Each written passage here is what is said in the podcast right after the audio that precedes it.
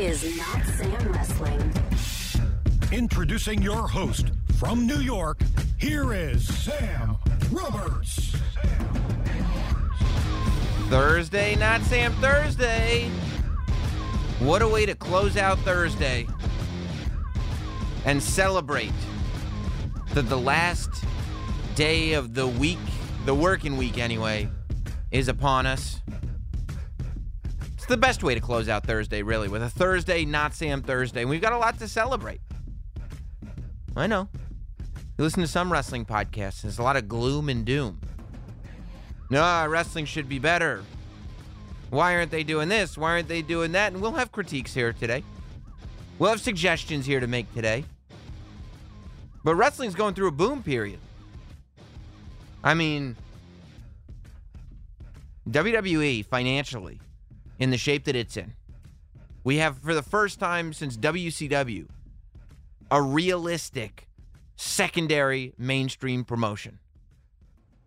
For the first time since the realistic secondary mainstream promotion was announced, we actually have hope in Ring of Honor. We've got New Japan over here getting ready to run the States again in a real way.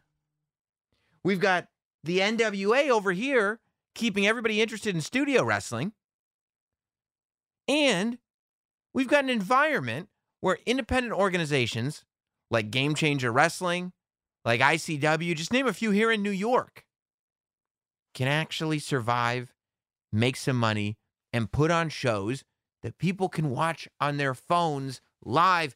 It's an incredible time to be a wrestling fan, and that's the macro picture. The micro picture, it's Thursday, and there were two, two fabulous wrestling shows on last night. Two. If you watch them both, you got some DVR action. Four hours of fabulous wrestling going on last night. And I'm not even talking about Raw or SmackDown. That's the golden age that we live in right now. Wrestling is going through a boom period, and we should never forget that. We can complain, we can critique. We could say, but when we critique, let's say, what do we do better, right? I mean, it's incredible. And all this, all this without John Cena. John Cena, though, still trending. And what's nice about John Cena is that as he becomes a bigger and bigger star, he still, whether you talk about it or not, look at this jacket I'm wearing. Once again, wardrobed by Chalkline, by the fine folks at Chalkline, okay? On my one breast, it says Austin 316. On my other breast, it says The Rock. When you start running down superstars of an era, Hulk Hogan in the 80s, into the early 90s, you will never not associate WWE with Hulk Hogan. We move in to the late 90s, approaching the 2000s. You will never, never not associate Stone Cold Steve Austin and The Rock, no matter how big The Rock gets, with WWE. And as we get in to the last 10 years or, sh- or, or so, you will never not associate WWE with John Cena. I already see in the Discord room people are watching. WWE Front Row says wrestling fans are enjoying an embarrassment of riches. I agree, Sam. It really is embarrassing. You know how good it is to be a wrestling fan right now? There is no need to defend it. You know why? Because there is so much wrestling to watch. I don't see how a fan could possibly have time in his day or her day to argue with a non fan. And and even better, we have access to so much content. No matter who you're trying to convince, you're not going to make everybody a fan. But if somebody is looking at you as if pro wrestling has no merit, within 60 seconds, 1 minute, you could pick up your phone and through various apps find something to prove them wrong that would even make them say, "Oh wow, you got something." I was just in an argument on the radio this week with the host of UFC Unfiltered, Matt Serra, UFC legend, wonderful guy. Kind of taking some, some shots at wrestling at the same time talking about how great The Mandalorian was. He said, "What? So I can pretend to get hit?" I said, "No, it's it's much better to go home and pretend to watch Spacemen." Look, here's the point. I'm not here to disrespect The Mandalorian or anything in the Star Wars universe. but we can make equivalencies. That's all I'm saying. You don't res- disrespect this, I won't disrespect that. It's it's beautiful. It's a beautiful time, is what I'm saying. But John Cena, the reason that I bring him up is because he was trending. He was all over Twitter. You know, I wake up at about uh, 4:30 every morning to go do morning radio, and uh, I get up, I take a shower. That's a nice visual for all of you, and uh, and then I go downstairs, and while I'm drinking my green juice to start the day, because this body didn't create itself, while I'm drinking my green juice, I start looking through Twitter, seeing what's trending, because I don't want to jump on the radio airwaves and sound like an ignoramus. I need to know what the folks are talking about. And it's really funny because every morning, about 5 a.m., I have to scan through all the K pop trending tweets. I don't know how many of you guys are up that early, East Coast time, but I think it, it just must have to do with the time difference or whatever it is. But every day, literally every day, between 4:30 a.m. and 5:30 a.m., probably 10 of the top 20 trends are K-pop and BTS related trends. That's when all the BTS stands are up. BTS, one of the great K-pop groups there is right now. And BTS and K-pop just a, a global phenomenon. Well, John Cena, and I know you're sitting there going, Sam, are we going through your routine now? No. This is all coming back. This is not Sam wrestling, okay? It's all coming back to John Cena. He was on James Corden's show last night, uh, and he was on with January Jones. He was on the Late Show, of course. James Corden does the uh, format where there's multiple celebrities, almost like a panel. And so it was it was John Cena and January Jones. January Jones, of course, uh, she was on Mad Men. She played Don Draper's wife. She's been in a bunch of movies since then. You know her if you see her.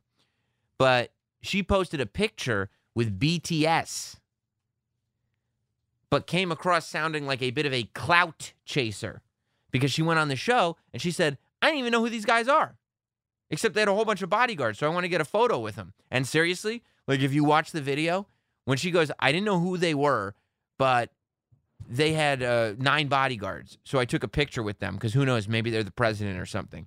John Cena looked pissed. He looked pissed because number one, he didn't get to meet BTS. And number two, because she didn't know who they were. And number three, because she objectified them in that way. Listen to how this uh, exchange went when James Corden opened the floor to John Cena and said, You're a BTS fan, right? Listen to this. But John, you are a legitimate, and this isn't a. You're a legitimate fan of BTS. You're so lucky. yeah. You're kidding. He's talking to January Jones when he says, You are so lucky. Realistically, the way John Cena feels about BTS, I'm looking at James Corden, who's talking to John Cena, and I'm like, You are so lucky. To have John Cena with that movie star quaff in that three piece suit talk. I mean, I would. If you could tell me, Sam, you're going to need to leave your life behind, but you can hang out with John Cena every day, I'd probably just have to do it. He's a god amongst men. No, you're so lucky to be in that picture. It's uh. I tried out to be their bodyguard and was cut. I didn't even make it. no, I, I really am a fan of BTS. You, you really are. What is it you love about? So uh, I, I became interested in the fact that like See, January Jones a hater. You hear it? Yeah, please. That's a hater. That's hater talk, okay?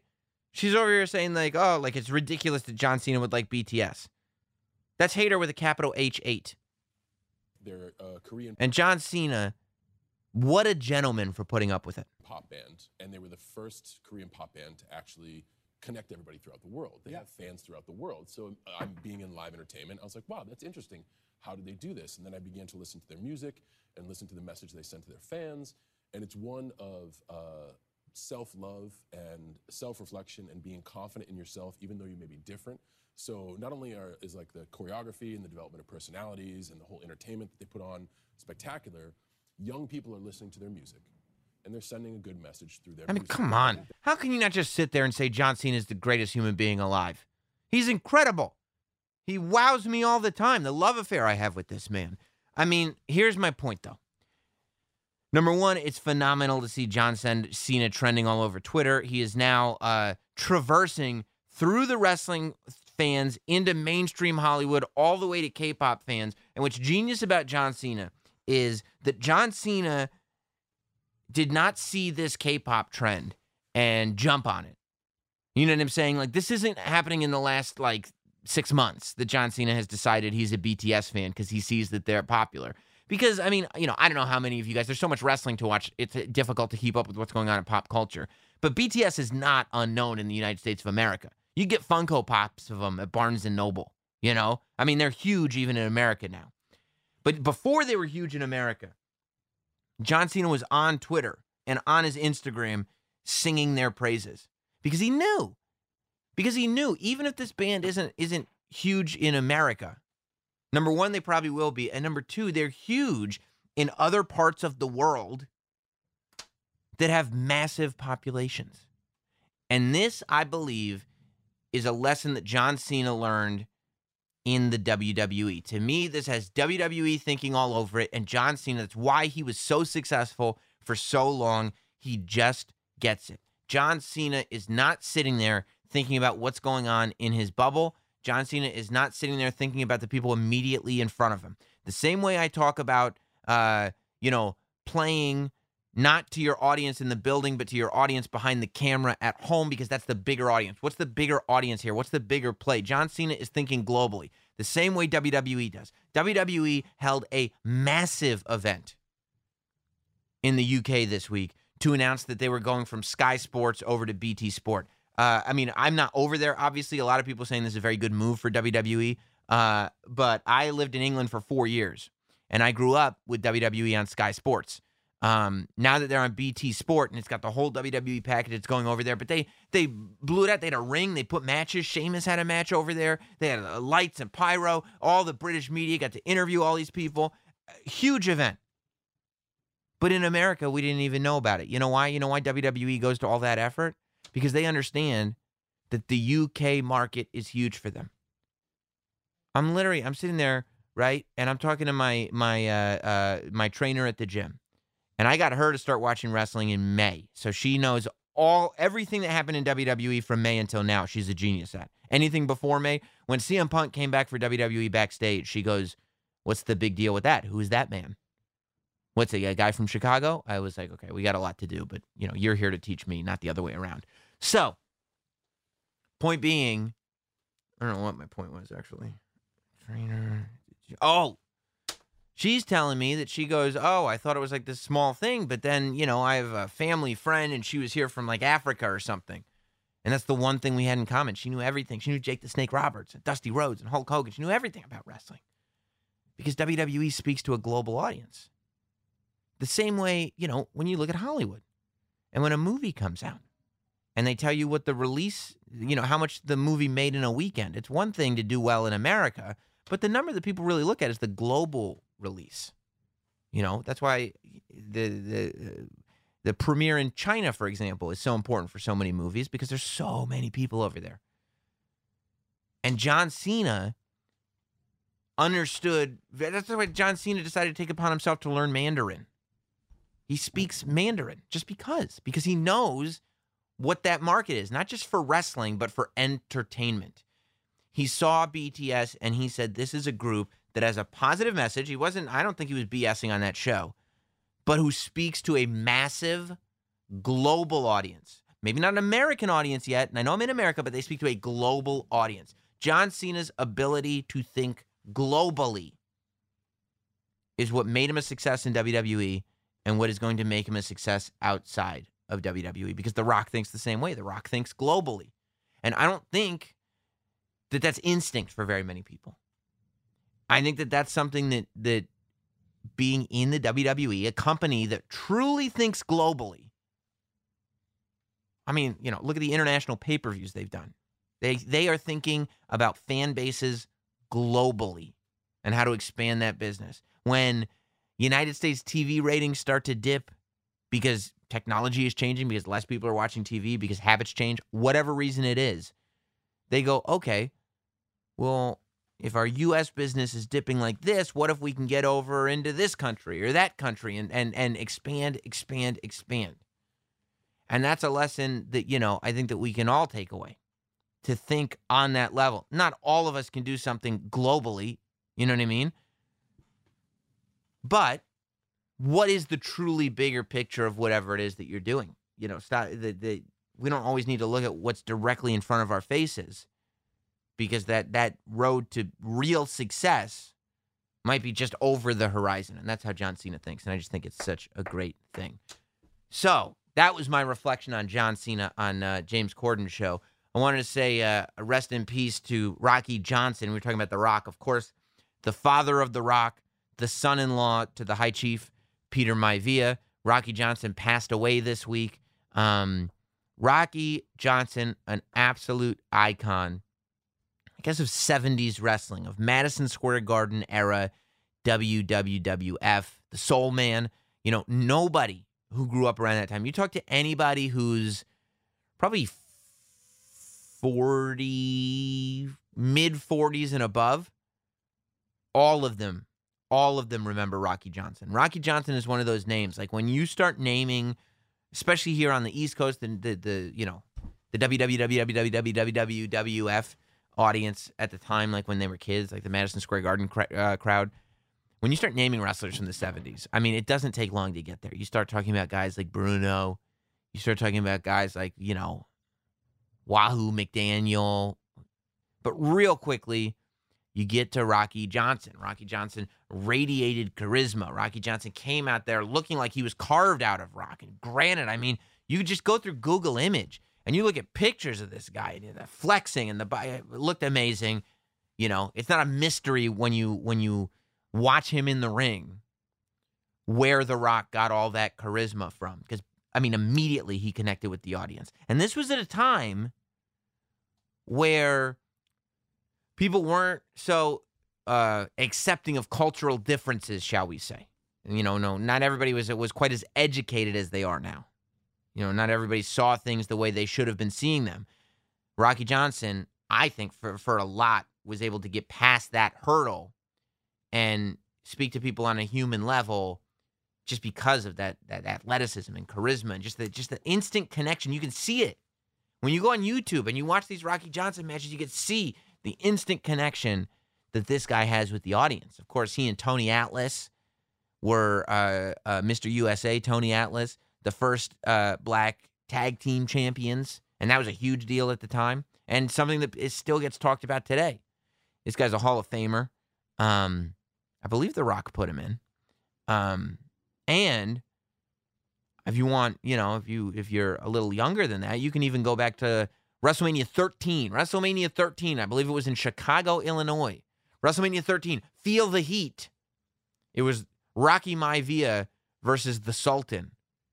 And Rocky Johnson had a cameo in that match. Rocky Johnson did a run in at the end of the thing. So, um, huge respect, props, everything to the late, great Rocky Johnson. I mean, you know, it's no mystery the impact that this guy had on the world of professional wrestling when the minute news of his passing went out there, it, everywhere, everywhere. And everybody had memories. And yes, of course, you're going to talk about the fact that he was the father of one of the biggest wrestlers of all time and the most famous person to ever come out of wrestling. You're going to mention the fact that he's The Rock's father. But I was so pleasantly surprised to see that really all of the sort of uh, uh, memorial tweets and Facebook posts and you know podcast blurbs and whatnots that went out about Rocky Johnson were all memories of this guy Rocky Johnson. And I mean, it tells you everything. When when Rocky Maivia showed up, and he said, "I'm the I'm the son of Rocky Johnson." Maybe some of the kids didn't know who that was, but for the most part, the reason he did that was because of the clout that that name carried to the WWE audience. People instantly knew, especially in New York. So, rest in peace to Rocky Johnson, of course, to the entire uh, Dwayne Johnson, extended Johnson. Okay, I don't. I didn't mean to say extended Johnson, but to the entire Johnson family, and uh, and I guess the Anoa'is too, as they're married in. Thinking about you guys, and uh, yeah, rest in peace to Rocky Johnson. Uh, there was, you know, Corey Graves made headlines uh, through his tweets this week. He's watching Raw, and he said, "Fire me, I'm already fired." You know, the Ric Flair quote. Corey Graves is drumming up some press for that podcast of his. I listened to it, of course, after the bell this week, the official WWE podcast, after the bell. And Corey was on there criticizing Raw. And, you know, I mean, it's like, it's kind of what we do, right? Monday night into Tuesday is the time to criticize Raw. And, uh, I mean, a lot of times it's fair, right? Raw is having some growing pains, in my opinion, right now. But I thought it was odd that this week's Raw was the hill to die on. You know, I thought that, that that it was odd that this week's Raw was the was the real, you know, egregious episode. When to me, you know, compared to recent episodes, I thought this week's episode was decent. This week's episode wasn't the worst I've seen recently. You know, I I, I didn't really have a problem. I, you know, I think it's interesting because uh, I had a problem with like the premise of the first ever fist fight. I thought it was cheesy the way they were advertising the first ever fist fight. I, you know, I, I thought it it was um, they they might have been misreading the audience to think that any of us would care about a fist fight when we watch. I mean, it's wrestling is fights. Like, why do we care about a fist fight What's the difference between a fist fight and a last man standing match? I guess in a the only difference between a fist fight and a last man standing match is that in a fist fight the referee decides when it's over and doesn't actually count. So it's basically a last man standing match except no uh, counting. You know, I I I I, I it could have been worded a lot differently. But I thought the match itself was cool. I thought and I thought it had great outcomes from it. Look, I said this about Keith Lee and Adam Cole on NXT. When you can get a meme, it is 2020, okay? When you can get a meme out of a segment that lasts through Tuesday and beyond, successful segment. In 2020, entertainment is a three second loop. You need to meme it. Just meme it. And the fact that you had Kevin Owens thinking he was in Tony Hawk's Pro Skater, running up the screen ramp and then flipping off of it onto his opponents. That's all you needed for the segment to be a success. Meme. You got a meme out of it. I could text that to my friend who doesn't watch wrestling and he could be like, what the hell is that? And then they add a little, you know, skateboard to it and you could add little things to it and you could really just, I mean, just make it as dank as humanly possible. Just the dankest memes. But when you can when you can meme out a segment to at least some degree, it's a success. I thought Buddy Murphy uh, joining up with Seth Rollins and kind of, you know, waiting there in disillusionment, sitting at ringside, I thought that was good. I'm glad that he's joining Seth Rollins because I love the fact that there is a faction. I've been saying for like years at this point that factions are a good thing. They're sorely missed and WWE needs them. You know, I think when you got a guy like Seth Rollins, does he need to be in a faction? No. But a Seth Rollins led faction is going to be better news for the authors of pain and it's going to be so much better news for buddy murphy. Like i'm not going to sit there and turn on raw every week and just watch him lose to Aleister black no matter how good the match is. Eventually something's got to give and something did give this week. We got a wrap up. We got a reason. You know it's easy to watch raw and go like no matter how good buddy murphy and Aleister black is why are we watching the same match every week? Okay the answer is because Buddy Murphy has to lose to Aleister Black a few times before he's so broken that he joins with Seth Rollins. And and we're there. And I'm like, okay, that makes sense. That makes sense. I'm happy with it. So I was happy with the ending. Um I think the the Drew McIntyre uh babyface good guy turn that's happening right in front of our eyes is uh, subtle and effective. People are cheering Drew McIntyre. That's good. One of the criticisms Corey Graves had, though, that was big was on uh, the Bobby Lashley Rusev match. And he's right. He's right when he criticizes that. He says that uh, he's watching it and everybody's sitting on their hands. Nobody's reacting to what's going on. And that is true. When you do a segment and nobody's reacting to what's going on, you're in a lot of trouble. But I don't I don't I don't think that the reason that nobody's reacting to it is because the wedding was a failure. Because by that same logic, if you watch the wedding, the crowd was lit the whole time.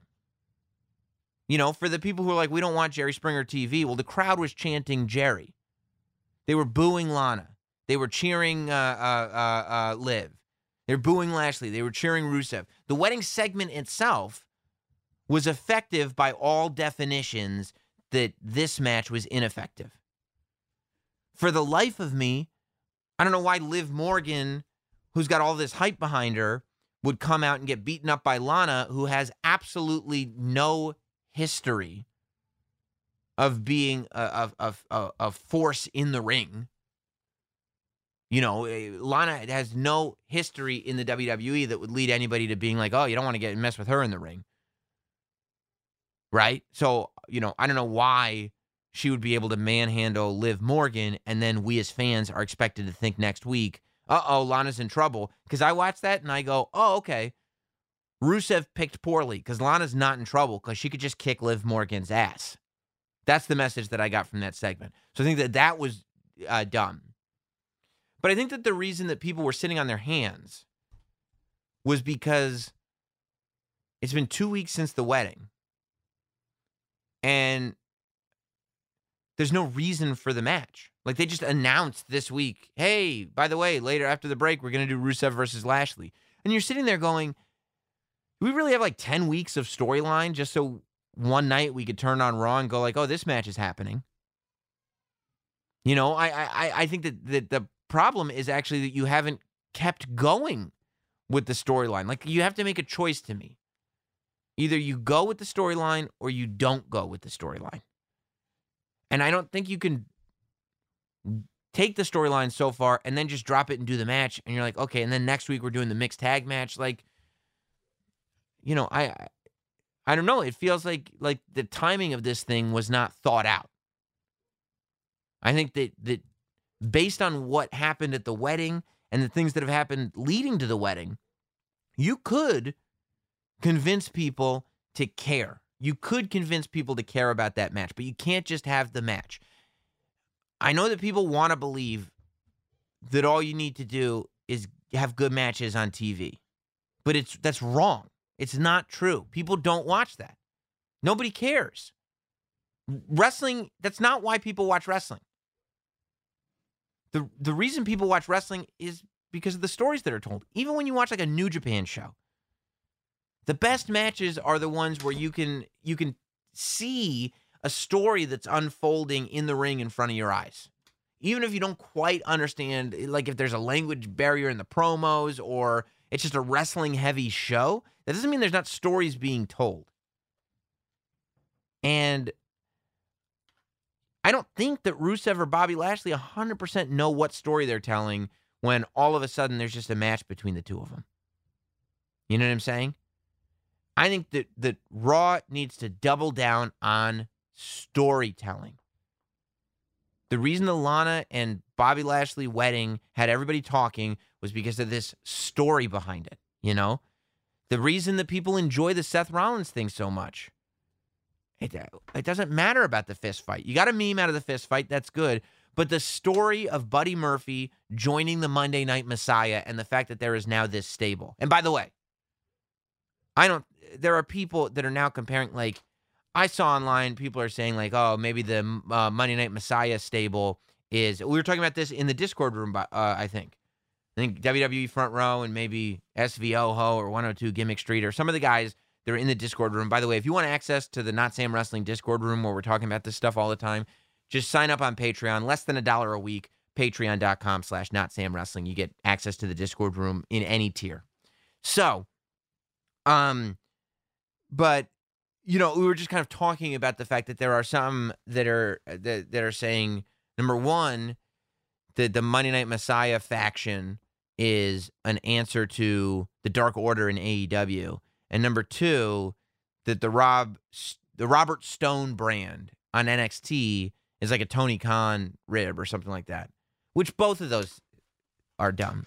WWE is not Vince McMahon is not aware of the storylines happening in AEW. I would be willing to place money on that. He doesn't know who the Vince McMahon doesn't know who the Dark Order is. I would be willing to put money on that.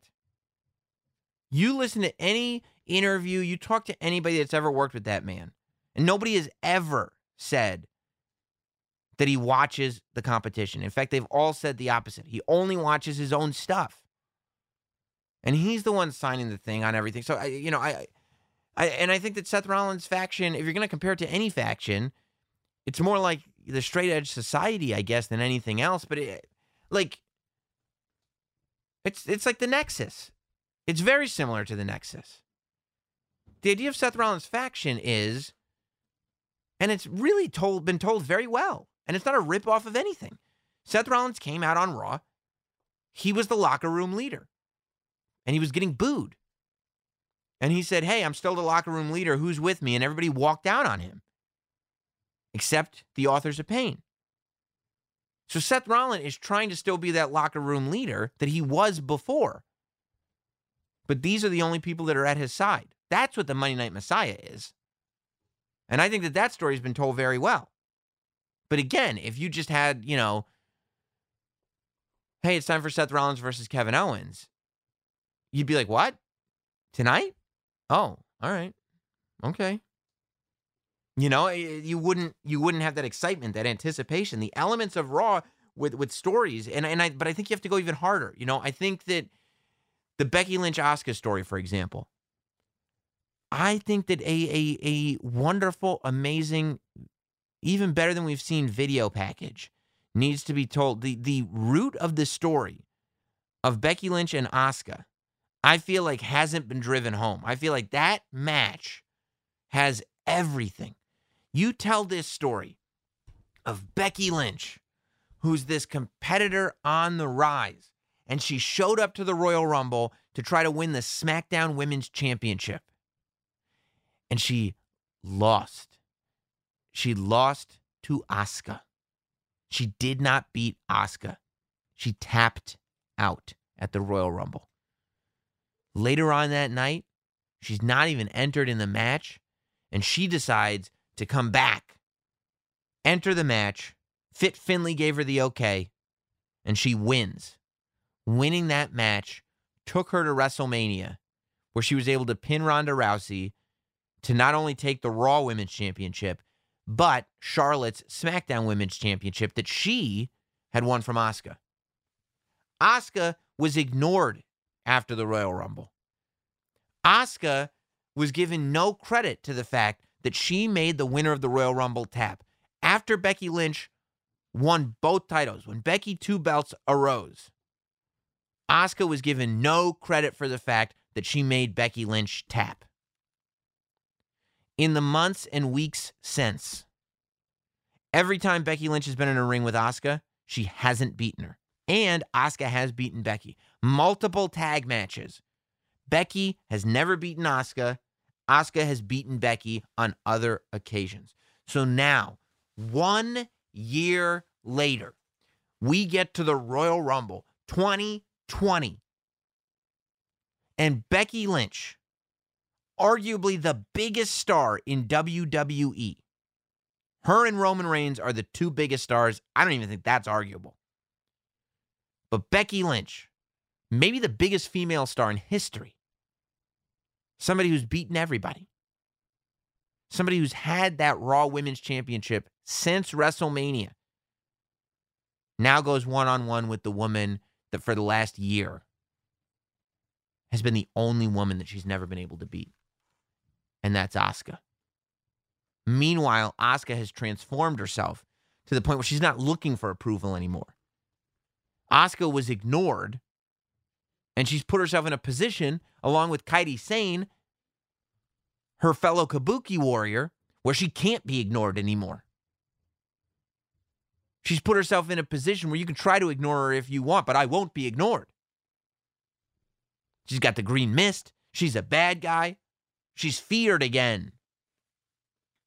Asuka and Kairi Sane have added value to those women's tag team championship that wasn't there.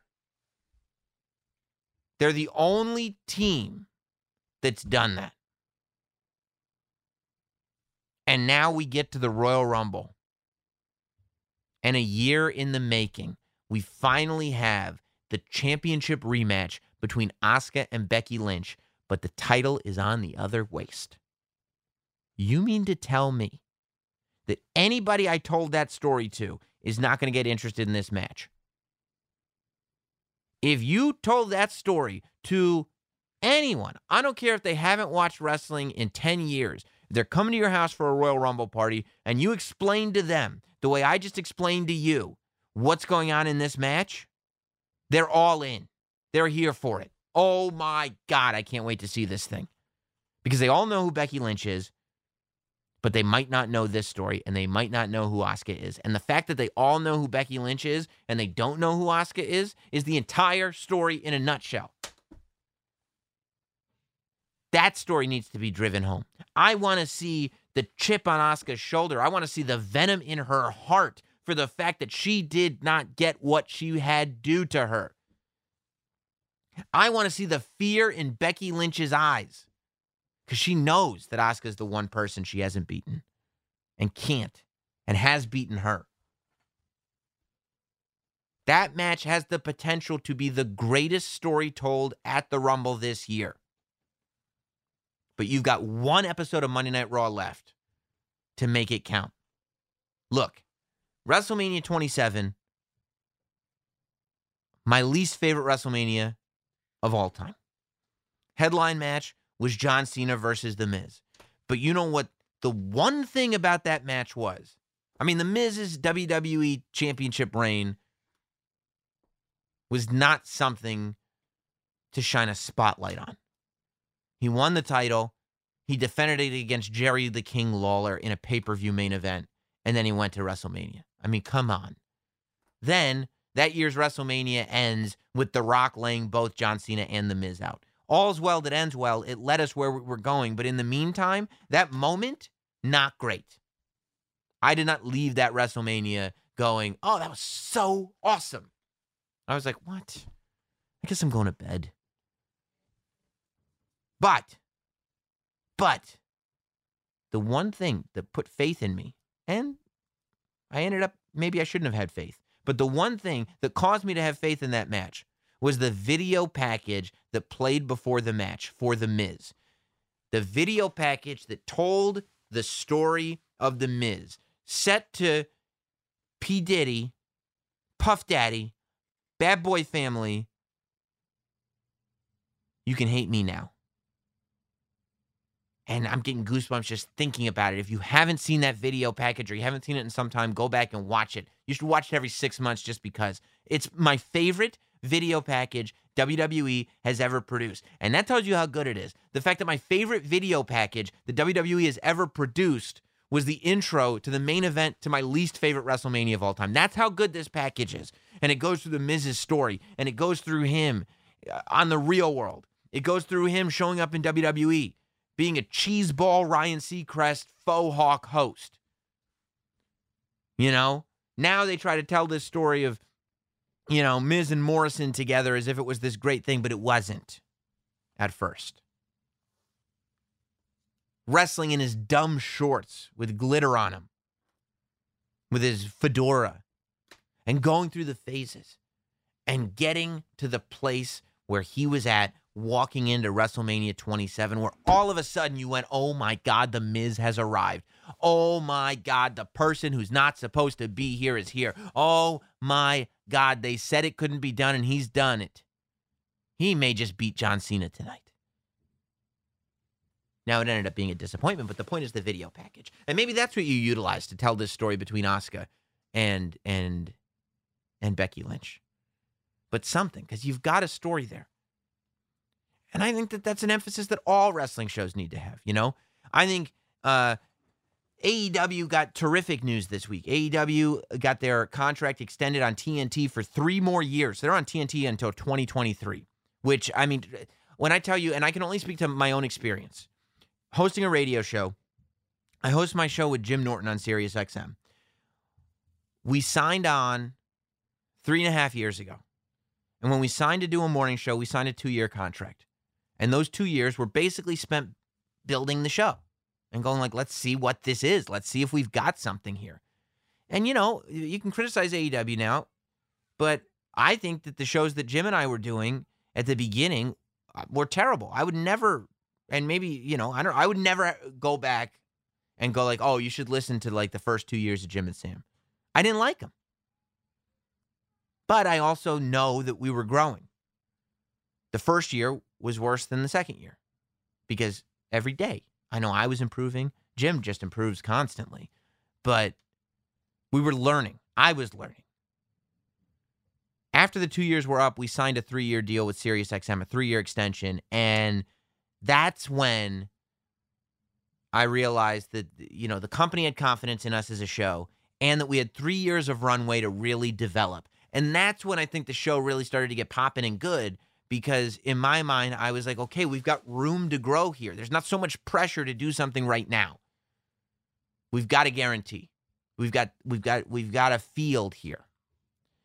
And I think that that is how I would hope that AEW really utilizes this 3-year contract is to start telling some stories that you can really tell over time. You know, they got talent.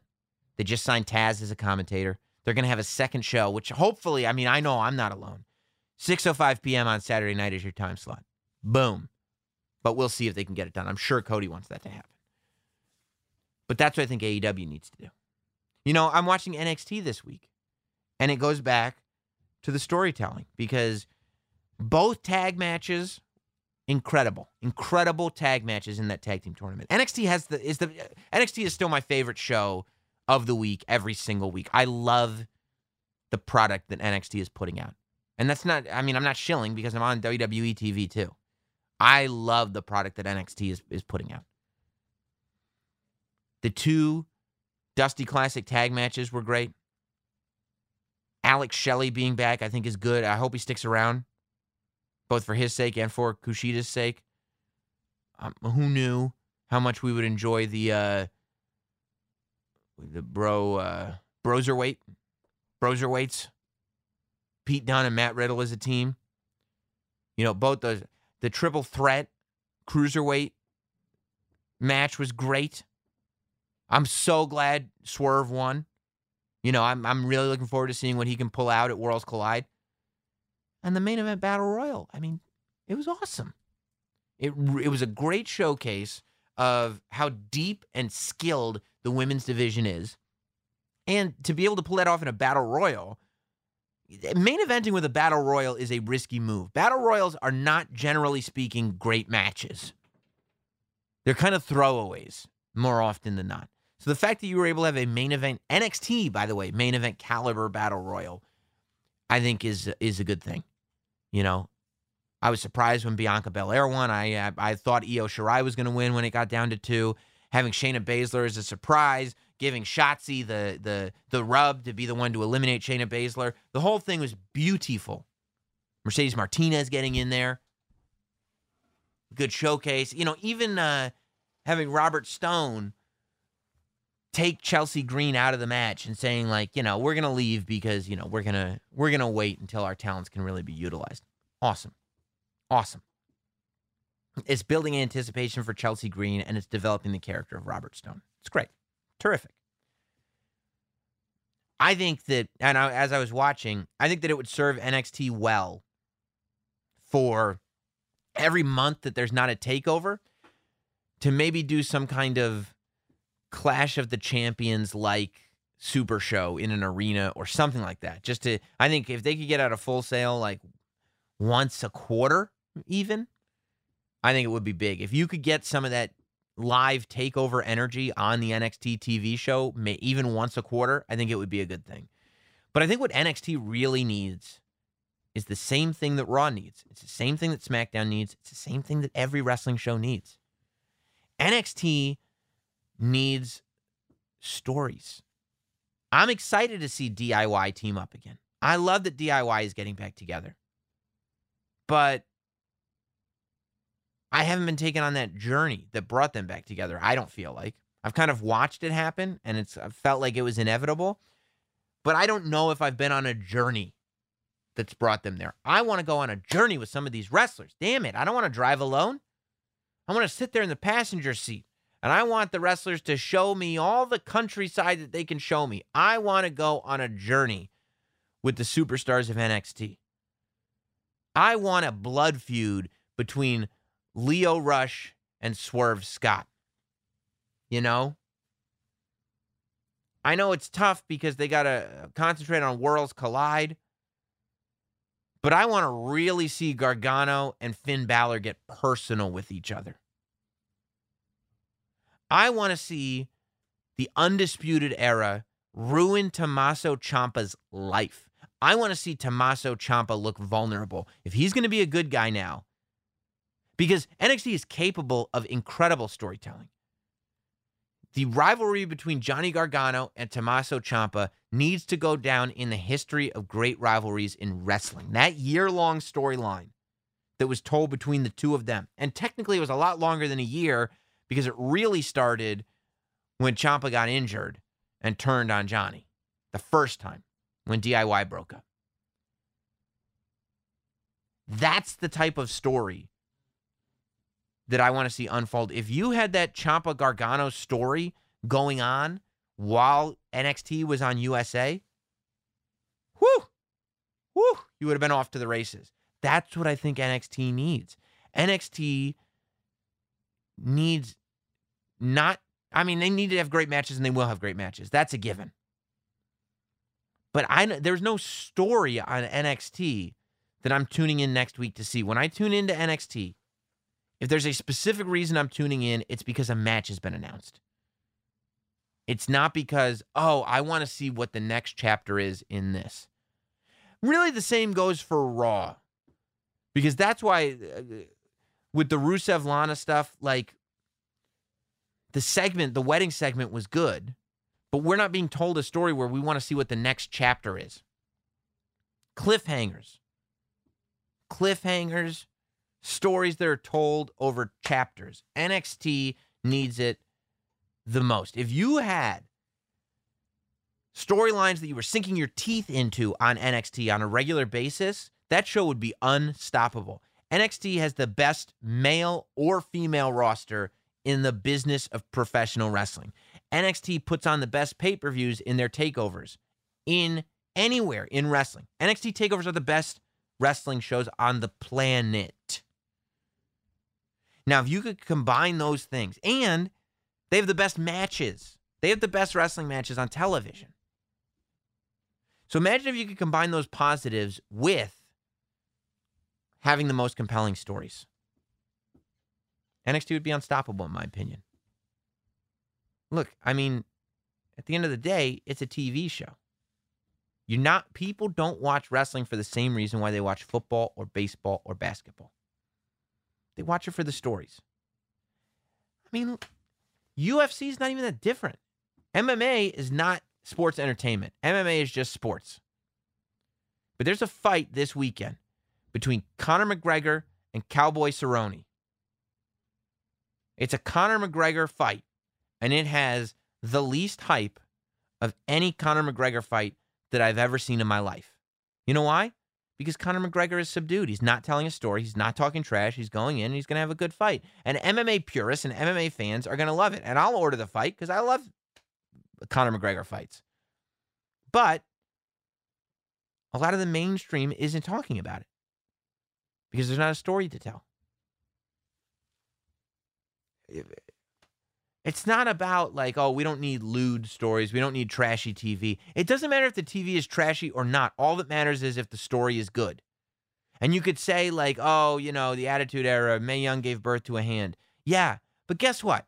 Triple H driving an unconscious Stephanie McMahon to a drive through wedding chapel in Las Vegas and marrying her on the eve of her wedding night is just as ridiculous and just as trashy and just as stupid as any of the bad wrestling storylines that you're going to bring up.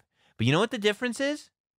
They did it well. It was a well told story. That's all these things need to be. They can be trashy, they can be lewd, they can be PG, they can be subdued. They just have to be well told and thought out and thought out over the course of weeks. If you can figure out a way to present stories that are well thought out and told over the course of weeks, you will be unstoppable. You will be undeniable. You know? I mean, look at these movies that are nominated for Oscars. the movie Parasite. It's not even in English. You got to read subtitles, and people hate reading. But the story is so great, and there's so many twists and turns, and it doesn't go where you think it's going. That's what makes it special. Once upon a time in Hollywood, you don't even know what you're watching, but you know it's something. You know it's leading somewhere. And it goes effing crazy by the end. But you just leave going, what a story. That's wrestling. Stories. Now, before we get to the emails, let's talk about the Royal Rumble a little bit. Um, Cain Velasquez on that uh, UK media thing that I was talking about, the BT Sports deal. Uh, Cain Velasquez went to uh, England there and he told people that he was also going to be in the Royal Rumble. Weird that he would just tell the Sun that he was going to be in the Royal Rumble. The Sun, the newspaper, not the uh, big bright thing that lights up the sky. He told the Sun that he was going to be in the Royal Rumble, which I guess is official. You know, I would have thought that maybe they would have had Brock Lesnar come out on Raw, brag about that he's going to be in the Royal Rumble. I took out R-Truth last week. Who's going to come out this week?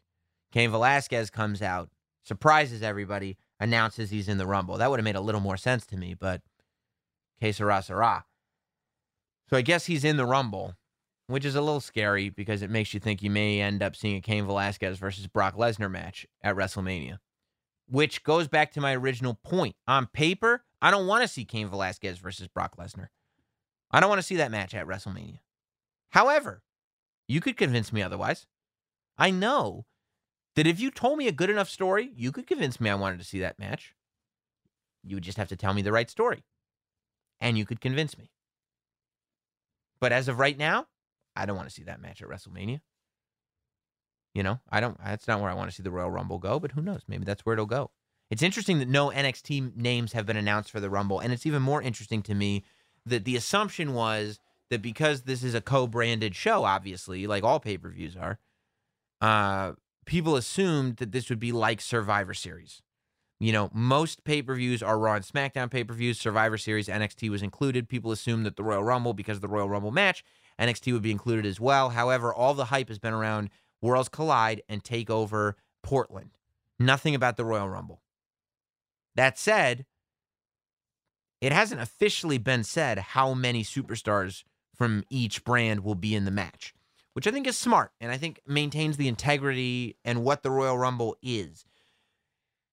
Because the, what the Royal Rumble is now, part of it is the surprises, the mystery entrance. And, you know, I think when you sit there and you announce there are 27 entrants in the Rumble and there's three mystery entrants. Okay, like the beauty of the Royal Rumble is that sometimes they announce, they never specifically say how many names they've announced, and they never specifically say how many entrants are mystery entrants. You know what I mean? Like they'll announce 24 names, but they won't say, and I wonder who the other six are. They'll just say, here's who's in the match. And it's up to you to count them out and figure out, oh, they haven't announced everybody. I I've always liked that. Because it also just makes you feel like you're not, you know, sitting there with a checklist who's coming out next? Who's coming out next? You're just like anybody could come out. This is the Royal Rumble. Um, so I believe NXT will still be represented in the Royal Rumble match. They're going to Houston anyway, obviously for uh, Worlds Collide. So, and I'm sure that they'll be in the women's Royal Rumble match because there's not that many women on Raw and SmackDown. Um, so I would imagine though it'll just be what it was last year, I guess, surprise entrance as they go, unless something changes between now and then. Let's uh, check out those emails. Remember, the email address is not samwrestling at gmail.com. Not samwrestling at gmail.com. Um, I know I heard from some of you guys. Here's uh, James. James says, I'm a big fan of women's wrestling and I'm nothing but happy with the progress WWE has made with their women's evolution, even if it should have happened much sooner. In fact, two of my favorite overall wrestlers, regardless of gender, are Alexa Bliss and Sasha Banks. Yes, Recently, uh, good choices. Recently, Tessa Blanchard won the TNA World Championship.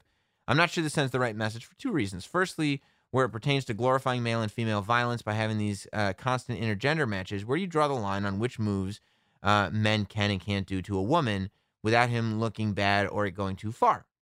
And secondly, with Tessa specifically, how small she is, do you feel like it affects the credibility of the men that lose against her? Tessa is not imposing figure like Charlotte Flair, Chyna, Nia Jax, Carmen, Nicole Bass, or even Beth Phoenix, she looks more like a traditional women's competitor. So would Brock Lesnar looking look bad for losing against Tessa? If so, the same must be said for many other men. How do you feel regarding a female women's champion? I don't mind it. I know. I think Booker T was on his podcast saying it was ridiculous and dumb. Um, I and that's a paraphrase. I think that uh, number. I think it's good that it differentiates TNA. All of a sudden, TNA has something that makes them different. That a woman has won their championship. All things being equal, I think that that's fair. Look, you know, I, I think that there's no doubt that no matter how hard you push the women's division, the world championship is still going to be the world championship. So the fact that you open that up to women, and not all women, but some special, you know, giant stars like a Tessa Blanchard, I don't think that's a bad thing, especially in, in Impact, where it differentiates Impact Wrestling for what it is. Um, you know, I don't I don't think that you have to pull the plug on certain moves because they look bad or because it sends the wrong message. I think that you just can't let it be one-sided. I think that, you know, if if you want to talk about like domestic violence and and male on female violence, I think as long as the matches are not grotesquely one-sided, you'll be okay. I think other than that all moves are fine. And I think with the size differential, you know, I, I mean, I think Tess is bigger than Marko Stunt. You know, I I, I think uh, putting Rey Mysterio in a ring with Brock Lesnar is something that happened. You know what I mean? And and and we sat there going, I hope Rey Mysterio wins. And Rey Mysterio is much smaller than Brock Lesnar. So, you know, I, I I think it's all about the level of skill that the female has and the way what she can do. It's how you use your your tools. You know, there's not just one way of wrestling. So if you can come up with an offense that could credibly beat somebody the size of Brock Lesnar, then I'm all for it. But if you don't have that tool, that skill set, if you don't have those tools in your toolbox, then you're probably not the person for the job. Uh, let's go to Mark. Um, so I have to say this with no sarcasm. Oh wait, I'm not sure if this is. Uh, well, whatever. My 10 year old son and I were driving up to New Hampshire listening to your podcast, um, as we always do in the car, and he got to my question. Of course, uh, last week Mark asked about WrestleMania being over. Uh, oh yeah, he he did like the 10 step, the 10 step plan for Keith Lee to win the championship and then throw down the WWE championship and held up the NXT championship. Um, he got to my question and begrudgingly list my one through 10 steps. Then you finally got to the end to simply say, uh, no, we had to pull over because we were laughing so hard. Um, I appreciate it. Sam sounds like uh, he's getting into it by the time I'm eight or nine, blah, blah, blah. Um, then you get to number 10 with two words instantly crush my dreams. It was done beautifully, and I applaud you. Have a good weekend. Looking forward to this week's podcast. P.S. Seriously, Sam, how much blood money do I have to donate to get a chip, chip or captive audience show? We'll get one done, Mark. We'll get one done. And uh, uh, thank you. I love hearing from you. Jeremy says, uh, Sam, big fan of the show. Just wanted to say I agree with your comment a couple months ago about performers using UC in their promos. No one talks like that in real life, and I cringe every time you hear it. Keep up the good work.